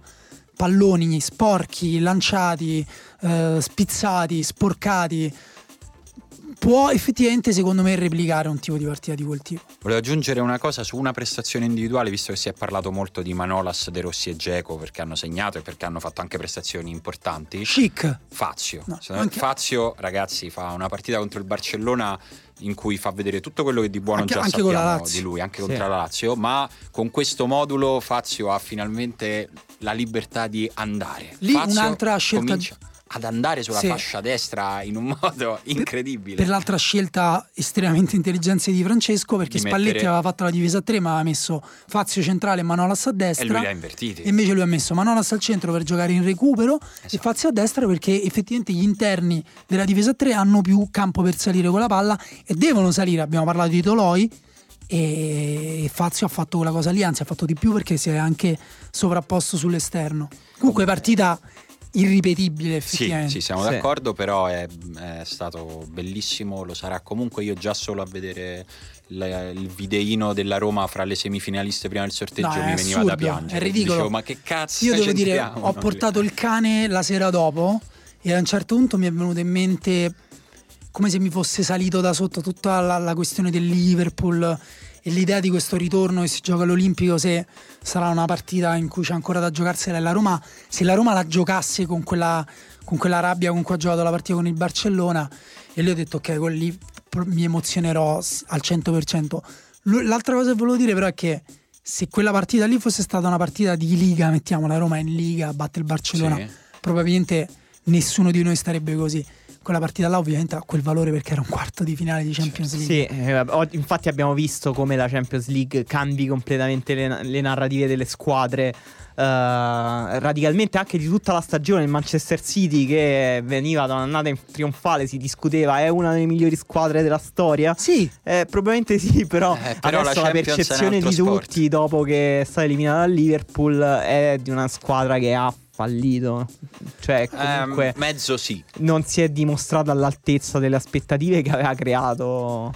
ma la- il, stessa il poi. paradosso è che è uscita con un'altra squadra inglese che Guardiola aveva totalmente non, non il Liverpool ma il calcio inglese Guardiola l'ha completamente integrato quindi mi sarei aspettato due piani più azzeccati per la Champions invece eh, ha sbagliato la formazione dell'andata il ritorno è stato anche un po' sfortunato sai anche chi è che ha cambiato totalmente narrativa fino al punto da lamentarsi con gli arbitri come di solito fanno i poveracci che ti chiedono l'elemosina fuori dal bar Cristiano Ronaldo. No, però avrebbe potuto.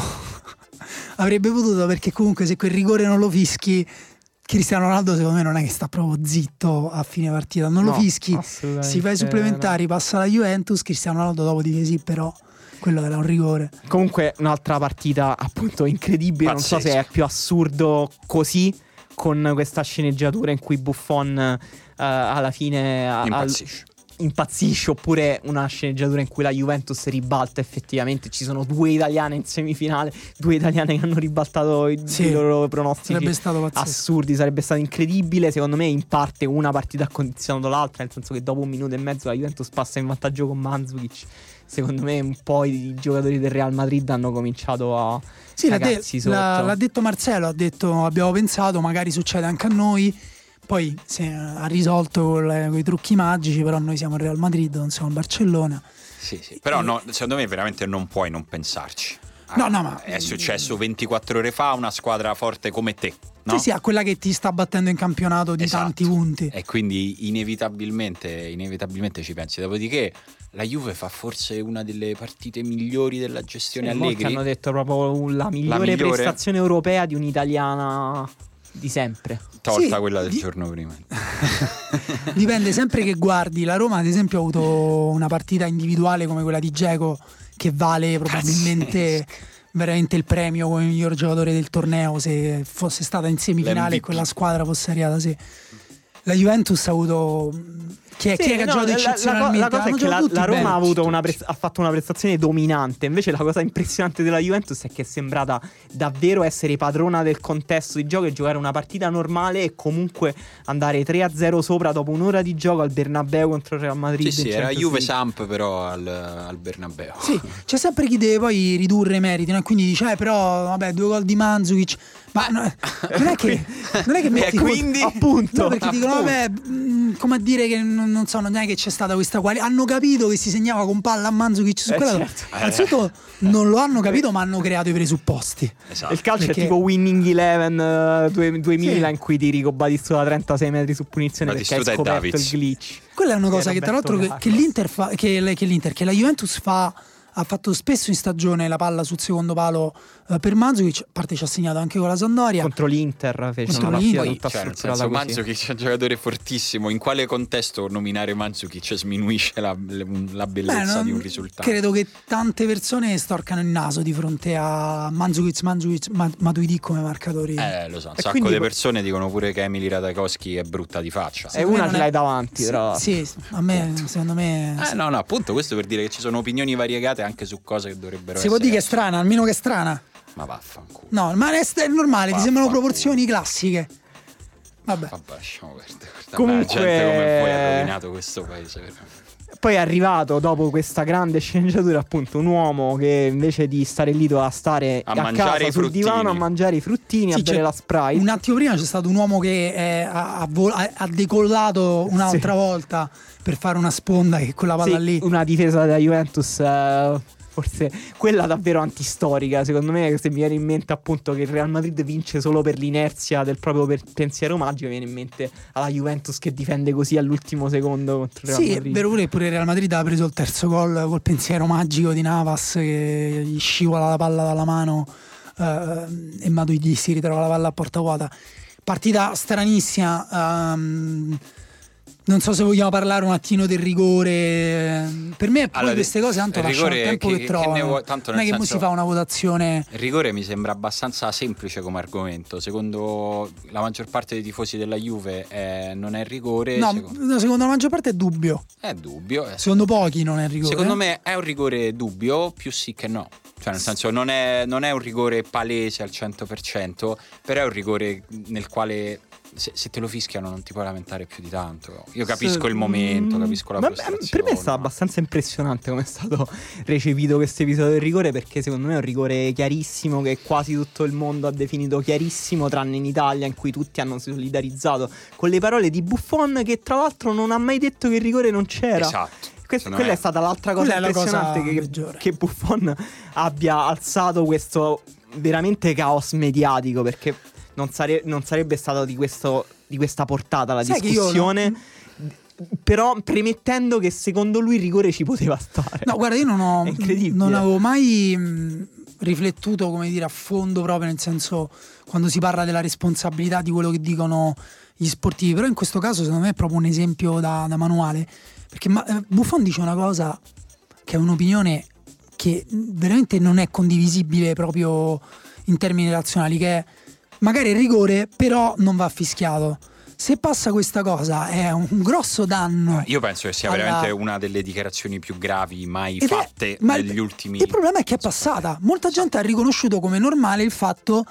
Ok, quindi quello che ci sta dicendo Buffon è che anche se era rigore, per la sua esperienza gli arbitri furbi, eh, esperti, lui li ha definiti esperti, non lo fischiano, quindi noi dobbiamo accettare la sua pretesa che lui non lo fischi. Non è che Buffon ha detto guarda, quello è rigore, lui l'ha fischiato, io mi sono incazzato, scusate, però mi sono incazzato perché secondo me altri arbitri quello non l'avrebbero fischiato, però va bene, amen, ciao. No, lui è- ha preteso, cioè pretende che diventi realtà quella secondo cui quel rigore lì, nonostante fosse un rigore, per il minuto in cui era, per la storia, lui addirittura la fa dei 180 minuti, quindi arriviamo proprio all'assurdità perché l'arbitro deve guardarsi la partita di un altro arbitro e andare in campo per regolare i conti.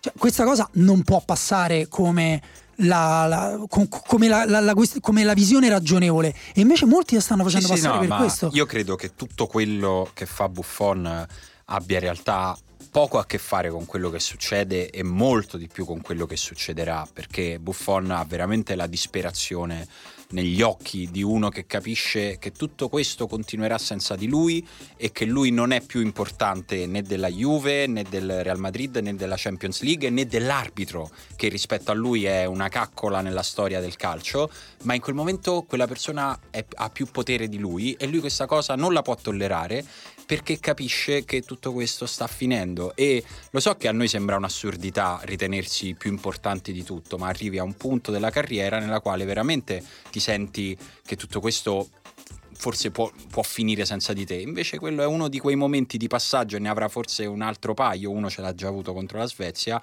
nel quale Buffon gli viene, al quale a Buffon viene sbattuto in faccia il fatto che tutto questo continuerà senza di lui e che lui non era più importante del gioco. Però contro la Svezia ha reagito in maniera opposta, esatto. ehm, dicendo non, è una cosa che riguarda me, non è importante che questa è la mia ultima partita. È stato, contro la Svezia è stato quasi esemplare. Usato, co- contro la Svezia ha usato il suo potere per fare qualcosa per delle persone che erano depresse, perché poi, ok, guardiamo il calcio così, però effettivamente ha degli effetti sull'emotività di, di tante persone, ce l'ha in maniera molto più forte che su di noi. Però lì non c'era un oggetto contro il quale sfogare la frustrazione. Sì, forse qui in realtà la cosa è che lui l'ha presa sul personale perché è stato espulso.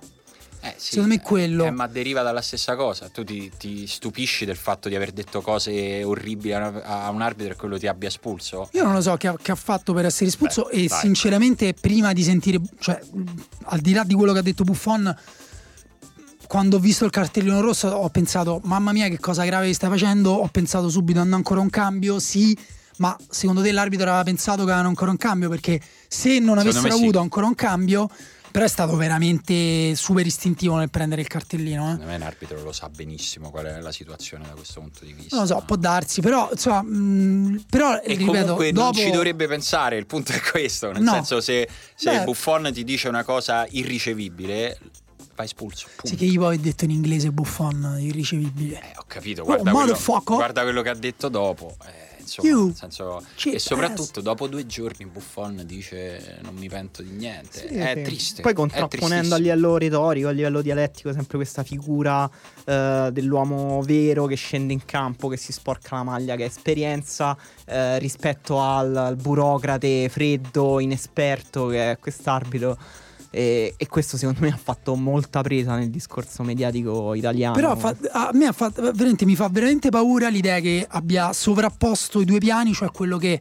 lui per esperienza ti dice guarda, per come sono abituato io, quel rigore molti arbitri non lo fischiano e lo sovrapponga con allora si deve fare così, perché invece sì, se proprio vogliamo la, credere che la, le, cioè, le, cose devono migliorare, quelle sono proprio no, le cose poi, da cambiare. Che poi abbiamo visto proprio su questo rigore quanto la, la, legge nel calcio, le regole siano grigie, siano ambigue e appunto richieda, Allegri, richiedano sensib- richieda davvero sensibilità all'arbitro e quello che chiede, è, però, un minimo di oggettività serve perché la legge e le regole servono proprio per andare oltre la percezione soggettiva delle cose, stabilire un'oggettività, una verità attorno a cui devi prendere una decisione, tra di noi. Devi prendere una decisione su due possibili. Esatto, non... Ci stanno mille variabili in gioco: la pressione del difensore, la, l'ha toccato con la gamba o no. E Buffon, oltre a queste, ha detto: No, queste non mi interessano. La cosa è che lui doveva tenere in considerazione anche altre variabili. E cioè che io sono Buffon, che c'è stata 180, 180 minuti, minuti noi abbiamo fatto una rimonta, squadre, sì. i sogni. Guarda, posso dire una cosa, io posso arrivare a giustificare che lui possa pensare queste cose assurde nel momento in cui finisce una carriera e finire la carriera di Buffon. Sì, ma ne parli con un amico. Finire la carriera di Buffon deve essere una cosa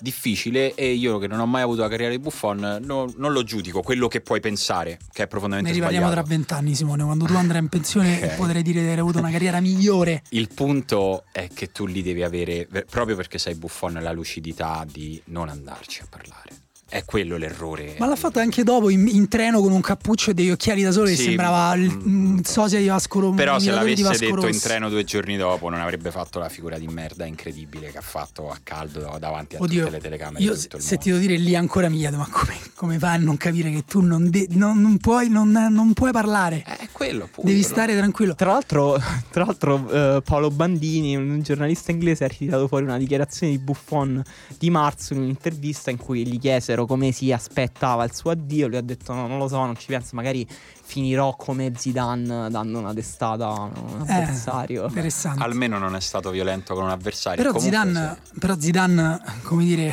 è nella sua storia, è nella- sono cose totalmente diverse. Questa sembra. È un... è una rottura forte. Sì, e tra l'altro è un- una novità per lui. Secondo me lui ha reagito male a una novità. Perché lui non era mai stato espulso. L'ha detto, l'ha rivendicato come se. Prima espulsione? Sì, la- per proteste. Ok. L'ha rivendicato come se fosse stata la cosa. E in realtà ci devi stare. C'è anche un bel pezzo di Doley sul Guardian che invece lui sottolinea come Buffon abbia insistito sull'emotività della rimonta della Juventus. Dice: Ma allora l'arbitro che deve fare? Deve stare là a giudicare. Eh, esatto. Marcelo ha camminato, mm, quello- però loro non se lo meritano tanto. Quelli sono i tuffi, lì ci sono le palette coi voti. È un altro sport dove Sì. si valuta. Eppure lì c'hanno parecchi tecnici. Eppure lì è molto diciamo. rigida la valutazione, però c'è un po' più di sensibilità. Comunque, insomma, mi dispiace per gli ascoltatori perché noi non è che, che- che hanno empatizzato con Buffon, perché tanti hanno detto dovete capire l'uomo, ma io l'uomo lo capisco. Ma infatti io dico, lo capisco, l'errore è stato andare, andare a parlare. Ma io io- posso, parla- Esatto. posso passargli il fatto di pensare cose assurde, perché le puoi pensare nel momento in cui ti crolla tutto addosso, ma non le puoi andare a dire. Ma le puoi. ma le- esatto, io ho imparato a non rispondere ai tweet. Lui non può, dopo 40 anni, Eh. non ha imparato che non può dire che l'arbitro ha un secchio della pattumiera. Tra l'altro, ha detto due volte a due Sì, TV sì, diverse. Proprio, sì, lo hai scritto tu. Ci teneva, Lo hai sì. scritto tu sull'ultimo uomo che ci ha proprio anche pensato. Ha detto, "Mm, mi sa che questa immagine funziona. Bella questa E devo dire che comunque da un punto di vista pop funziona perché è stata una delle più grandi generatrici di meme di sempre. Cioè, Sì. nel senso, è, Anche Fruttini e Sprite. anche Fruttini e Sprite però, pa- io ieri, ieri sera avevo la mia timeline di Facebook di romanisti invasa da il, palo e la traversa hanno una pattumiera al posto del cuore sì, certo. perché la Roma- è entrata subito nel Tra linguaggio l'altro, comune. un'altra cosa, se lui avesse avuto un po' di leggerezza, adesso lui avrebbe dovuto scherzare Scherzarci, su certo, questa cosa, avrebbe certo. dovuto dire sì, in effetti ho sgravato e invece e, e basta, me ne passiamo oltre, passiamoci oltre noi perché abbiamo fatto, abbiamo appunto chiesto proprio ai nostri ascoltatori se loro mai hanno pensato, perché empatizziamo anche un attimo con l'arbitro, tu vai a casa e leggi che il giocatore dice, "Quello- ma che ha detto? che sono c'ho- un animale, che un devo animale. stare con mia moglie. C'ho il, cuore, c'ho il moglie. cuore che è una pattumiera. Guarda, ma, che, ma che io ho fatto? Sì, tra l'altro Buffon tratta come uno scemo uno che nel suo ambito, eh, se tu arrivi ad arbitrare un quarto di finale al Bernabeu, sei già parte di un'elite ristrettissima. Però questo è vero che lui era un po' inesperto, era credo la sua quinta partita in Champions League Sì, sì, e in se- Inghilterra l'hanno criticato. Eh, ok, ma se stai lì vuol dire che sei uno dei più forti al mondo nel tuo ruolo, fai parte di uno... E credo, che, credo che non arbitri il mondiale, anche questo è un altro argomento usato contro di lui. No, ma per dirti A che me sì, faceva solo ridere invece che Buffon eh, lo, chiama- lo abbia chiamato più volte un ragazzo inesperto, Sì. quando in realtà ha 33 anni, è un professionista. No. Forse è la tara italiana che a 33 anni sia ancora Infatti- un super pischello. Infatti c'è questo paradosso di Buffon che in teoria è un- ancora un simil giovane e invece lui ha sempre ragionato come la generazione precedente alla nostra. Buffon ragiona come i nostri padri, purtroppo la verità è questa e, e- e si comporta come i nostri prati nei, nei confronti del potere, cioè mh, difesa dei privilegi, ehm, come si dice poi, modalità all fire. boh. Dai, leggiamo un po' delle circostanze nelle quali i nostri ascoltatori hanno avuto una pattumiera al bidone dell'immondizia al posto del cuore. Eh, vabbè, Andrea così la butta in caciara. Dice l'ultima circa 4 minuti fa quando ero in bagno. Ma lì ha Così. confuso il beh. cuore con un'altra cosa. Mm, mm, mm, mm.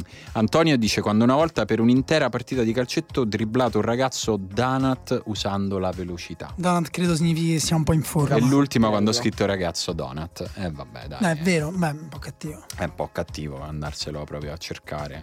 Penso Eh, che la prima volta che ho letto quel messaggio dicendo un ragazzo down e lì ho detto no, Eh, sei no, un sei- sei mostro. sei- eh. Però quel tipo di problema io ce l'ho avuto, per esempio, mi è capitato di fare delle partite contro delle ragazze. ed È stato un po' imbarazzante. Eh, sì, non si, non, non si Eh, fa. però, però no, scusa, però è una mancanza di rispetto invece non esercitare tutta la tua No, Devi no, trovare no. la misura. Io invece Eh. gli passo tantissimo la palla e poi gli faccio anche tutti i tunnel che posso. Devi trovare la misura che non, non mi sembra questa che hai trovato tu.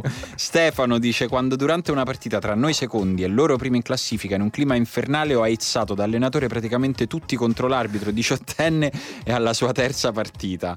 Eh, ovviamente io fui espulso, dovetti andare a prendere l'arbitro nello spogliatoio e rassicurarlo che nessuno voleva fargli male. Eh, questo è un po', è un po' Questo è pattumiera creepy. Stefano. Però bella. E devo dire, io non, non- non ho mai vissuto situazioni così agonistiche. Quindi non mi permetto Però- neanche di giudicare Buffon che ha fatto benissimo. No, quello che ha sì. fatto. Di- dipende aizzato in che Eh. senso. Perché se lui si è arrabbiato e gli altri l'hanno seguito, ok. Eh, no, se lui, mi ci si sa è già che- detto, "Ah, regà, me- Eh, mi sa che ha fatto una cosa me la così. questo da- maledetto. Da come la scrive sembra Luca così. Russo credo abbia sintetizzato una sensazione che abbiamo spesso tutti stando su internet. Mi succede abbastanza spesso quando rido sguaiatamente a battute meme razzisti. Quei tre secondi di hilarità vengono bilanciati da tipo un minuto di e se succedesse a me non ci sarebbe un cazzo da ridere. Eh, questa è una delle grandi contraddizioni del nostro tempo, No. irrisolvibile. per No, quanto beh, è un problema di esperienza. A me succedeva prima di giocare un anno in una squadra di rifugiati politici e conoscere delle persone con un nome a cui poi so- ho sentito che gli dicevano cose. Quindi adesso proprio non mi fa. Non è che non mi, non è che non mi fa ridere, mi fa proprio incazzare. Che penso proprio a quelle persone lì, a quanto. Eh, lo so, però ci saranno dei meme che ti fanno ridere. No, perché il punto è proprio come se veramente se ti toccano una cosa tua. lo so. Infatti per quello dico è un problema di esperienza. Ci- in vero. Italia c'è grande razzismo anche perché ci sono troppi pochi immigrati. La verità è, è paradosso. Bravo, mi sei- questa mi è piaciuta. Alessandro dice: Purtroppo, praticamente ogni volta che negli ultimi 3-4 anni mi sono ritrovato a giocare una partita importante, mi sono comportato sempre in maniera molto scorretta, come se avessi una pattumiera non solo nel cuore ma anche nel cervello. Non saprei proprio spiegarmi il perché di questo modo di comportarmi. Dice poi forse perché ho avuto un infortunio. Guarda, esistono queste persone. Io ho un mio carissimo amico che è una persona splendida che in campo è una testa di Che, cazzo. come le iniziali di nome e cognome? No, non lo posso dire. AC. Sì. Che, che in campo fa delle cose terribili, poi appena, appena finisce la partita è di nuovo una delle persone più buone, carine e generose che io conosca. U- Ugo Eh, può testimoniare che io prima ero così e che poi sono cambiato di andare in terapia, Alessandro. eh, mi sa di sì, mi sa di sì. Mi sa, mo ci mando pure l'amico mio. Gabriele dice: Sono arbitro di pallavolo e proprio il mese scorso mi è capitato un episodio nel suo piccolo paragonabile a quello capitato ad Oliver. Serie C femminile, la squadra di casa ha già perso il primo set ed è sotto 24-19 nel secondo. Eh, tuttavia le ragazze non si danno per vinte e rimontano fino al 24 pari, andandosi a giocare il set ai vantaggi. Riescono ad andare in vantaggio 27 a 26. A quel punto fanno un bel muro che varrebbe loro il 28 a 26, quindi la vittoria di un set che era già Madonna, perso. sto già male. Varrebbe perché invece il secondo arbitro ravvisa un'invasione della giocatrice a muro, di cui neanche le avversarie si erano accorte. Dunque assegniamo il punto alle avversarie. Inutile specificare che poi la squadra di casa ha perso quel set e anche il successivo, e i tifosi non si sono limitati a darmi dell'insensibile, per così dire. Però lì è colpa del Eh, secondo e arbitro. lì infatti non è colpa tua. Francesco dice quando guido in tangenziale, in tangenziale mi ritrovo davanti il classico vecchio col cappello su una panda verde. lì è tosto. Lì ogni tanto devo dire anch'io evito di Pure dirgliele. coi vecchi ce l'avete, razzisti, coi vecchi, ma non c'è un nonno che va piano in Mazza, sui macchina. vecchi è classe, i vecchi- sui vecchi Allora, io ho un nonno che non ha mai preso la patente e uno che è morto dieci anni fa. Ho finito l'empatia. Mio nonno invece ha sempre guidato fino a quando era lentissimo proprio sulla tangenziale, tra A, a me fa ridere invece che che spesso si cercano anche delle cose razionali per dire tipo ma questo come fa a avere ancora la patente? Ma ci sarà qualcuno che gli ha fatto un esame, ma secondo te, scusa? No, io non gli suono, eh, cioè non è che gli metto pressione, però dentro di me veramente maturo le- gli istinti. Io invece ogni tanto mi Peggiore. arrabbio, poi vedo che sono persone anziane e mi calmo subito. E Andrea dice avrò avuto sicuramente una pattonina al posto del cuore quando una volta offertomi come arbitro giusto per cazzeggiare ad una partita del torneo di calcetto a scuola, non essendo assolutamente in grado di vedere sia fuori eh, sia i fuori che i falli, chiesi consiglio a tutti i giocatori esortandoli a non mentire per decidere se la palla era effettivamente uscita in fallo laterale in un'azione che si era poi conclusa con un fallo da rigore. Diedi il fallo laterale. C'è Marco che è quando ha fatto morire un bonsai, Michele invece quando, questo mi fa tanto ridere, ha fatto vedere a una sua amica cinese il video di Kagawa contro 100 bambini e lei si è messa a piangere. Questo mi piace. Damiano ci chiede che emozioni abbiamo provato, te l'abbiamo detto più o meno fino ad adesso durante la partita col Barcellona e poi dice ho percepito la pattumiera quando ho scaricato una ragazza raggirandola facendole capire che era colpa della situazione lei si stava per trasferire quando invece sono stato io che non aveva le palle sostanzialmente era in piena adolescenza però vabbè dai l'adolescenza vale tutto va tutto in prescrizione Beh, sì, però Damiano ci ha dato una confessione molto forte sai secondo me chi è però quello che più chiaramente ha detto che lui effettivamente ha il cuore come una pattumiera? chi? Francesco che dice cerchiamo piuttosto un esempio contrario cioè, ah, sì, che lui dice vive essendo sono... una pattumiera sì. nel cuore. Eh, vabbè, eh, Francesco, non è vero, nessuno è così cattivo, altrimenti non, non ascolteresti noi, ma la zanzara. Alberto dice: Una volta ho usato Wikipedia per rispondere ad un paio di domande sull'Europa League. Se Mussaso mi becca in giro, me ne dice pure di Questa peggio. è un po' un inside joke tra, tra noi. E Valentino dice: Quando ho riso come una merda perché un ragazzino correndo a bordo piscina è scivolato e ha colpito il bordo con la schiena prima di inabissarsi. Oppure quando l'arbitro in CSI di basket non ha visto una comitata al mio play, io dalla panchina con due che cercavano di calmarmi ho gridato: Se non la cacci, finisce a coltellate. Lo ho espulso, ma io mi sono sentito una merda vera. A fine partita ho chiesto scusa all'arbitro che era più dispiaciuto di me. Vabbè, mm, anche questo, una violenza che vediamo tutti i giorni sui campi di calcetto di Roma.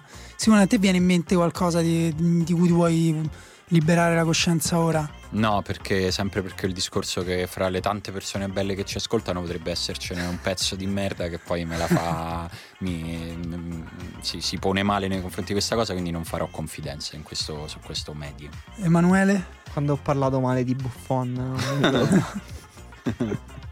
No, non me ne viene in mente nessuna spendibile, dovevo pensarci prima e non c'ho. No, io ho una, mm, sempre un caso che ho già citato in una telecronaca delle mura quando ho fatto ghosting con una ragazza, cioè sono sparito. Sì, quello è brutto. Con cui stiamo insieme, proprio Quello sparito. che se non Vabbè, sbaglio, se vale quello gli animali si comportano così. Sì, sì, sì, gli animali che quando non stanno bevendo Fanno fruttini, ghosting. Esatto, che si sa, gli animali si alimentano soprattutto con i fruttini nella savana. Sì. Quando non stanno facendo quello fanno ghosting. Emanuele che mangia fruttini facendo ghosting nel Ma poi no, fra l'altro Buffone dice bevendo fruttini, ma che Si mangiano o si bevono Ma fruttini? le Ma che sono? È frutta omogenizzata che tra l'altro mangiano o i bambini o i malati. Secondo me lui intende proprio il fruttolo. Secondo me quando lui dice bevendo fruttini No, no, ma esistono proprio i fruttini, si chiamano fruttini, è frutta omogenizzata, la mangiano i malati negli ospedali. Ma chissà, Bah. che, chissà che concezione ha Buffon della vita della gente Una normale. sfumatura dark che sì, Emanuele. tutta una roba sua. Ragazzi, vedo nel monitor di servizio che abbiamo sfondato quota 80 minuti. È record. Ed è l'ennesima puntata più lunga di sempre della riserva. E pensate che ogni volta tagliamo un argomento. Noi ci facciamo una scaletta, poi a un certo punto diciamo: no, questo non lo possiamo Chiediamo fare. scusa a Dario Vismara Esatto, con cui volevamo parlare di basket. un grande abbraccio a Dario Vismara che so due volte gli diciamo Dario, oggi parliamo di NBA e poi arriviamo a un certo Non punto. abbiamo parlato di MMA, Simone. E questo è un bene, questo è una grande vittoria della riserva. Grazie per essere arrivati al minuto 82 o a quello che sarà dopo che Ugo avrà fatto le sue cose da stagliuzzatore di puntate. Torniamo la settimana prossima. Ciao! Ciao. Ciao.